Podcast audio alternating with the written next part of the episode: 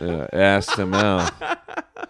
Yeah, Cole Young's already posting Facebook pictures. It's Cole's no joke, but that's how you have to do it. I, I, I like Yeah. I like that Cole remember the ATM. Did it- what- did I you had to have- ask for what it was. Yeah, no, Not no, the start of our show. No, that was no. like 300 episodes ago. I didn't know what the hell ATM was. Wait, Cole, you just posted finishing inappropriate. We're just starting, dude. No, we just finished. This is just a warm up. I'm actually haven't been recording this. Ah, Yeah, exactly. This is just I'm trying to play the music over here. yeah. That's what we do on our show. play the skin flute. Uh, so, well, yeah. I mean, I guess we should wrap it up. I've never done a two-hour podcast. two-hour. Yeah, I mean, but that you know, it's interesting I'm, though. I'm glad Yeah, to be no. part of the record books. Well, man. come back for more. Yeah, back for more, as Rat would and say. likewise with our show. Yeah, please. anytime. Yeah, I mean, you have to come in studio, man. It's it's much more fun when you have a free night. Come in. but that's well, I get a lot of free nights with my stand-up schedule. a lot of free nights. A lot of free nights.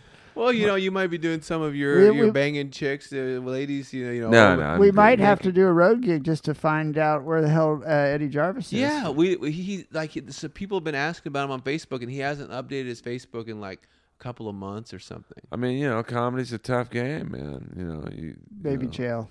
Maybe jail, maybe I got- looked in the jail, and unless he's unless his stage name is just Eddie Jarvis, Maybe he got, you know, Peter Prince. Uh, you know, that's the one story I think you guys were That's- alluding to early. I know. I wanted Oh. to do the knitting factory story. Oh. we were That's talking the about story. your I take that back. That, was had to my, be the Chris. That was my favorite Earl's Dick story. Was the knitting factory. Oh. with we'll Peter leave. Prince. we this is what we're going to end with. All right. Uh, you know, two hours ago when we started, we talked about uh, a lot of people seeing my dick at various shows. You know, you know, and, and my farts. Uh, I'm a world champion farter, and uh, you know, I mean, Chris, me, and Cole have done hundreds of shows together. I mean, literally hundreds of shows.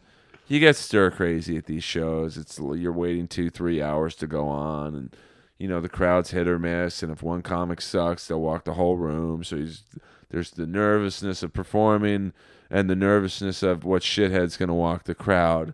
So,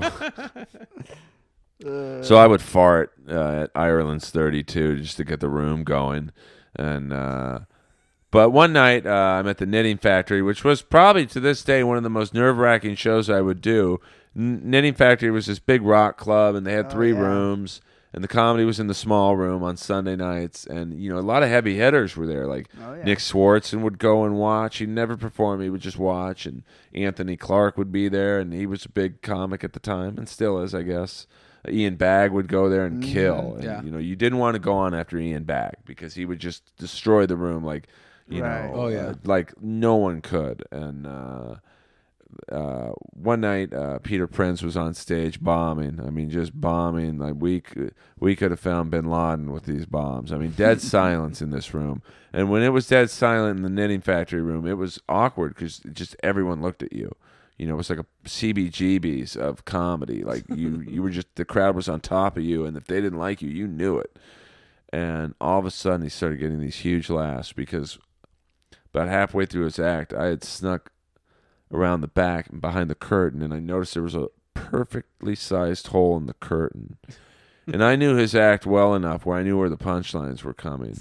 so what would happen toward the tail end of his set is I would stick my dick through the hole in the curtain. and the and I was fully hard. I'm jacking off behind the curtain. you know, I'm thinking of anything just to get me a huge boner. But, You know, my my dick was pretty beefy, and uh, so he would do this joke. I don't know what I didn't even remember his act, and uh, right as I knew the punchline would come, I'd stick out my massive throbbing boner through the curtain, and the crowd would just go ape shit. Oh, I was. I mean, standing ovation. I mean, and and I made his night. I made his life that night. I mean, probably did it five times. My head hurt so bad from laughing so hard. I, I I don't think I ever laughed as hard as I did that night. But then you remember the very next night at Ireland's 32, which was a very tough room. uh, you know, very loud Irish pub TVs going on, Right. dart games on Monday nights. But if you were funny and you got them, it was a great room. Yeah. Right. But you had about 30 seconds, and then it was it. So he goes on and just eats the shit burger of all shit burgers. I'm in the back playing Galaga, and he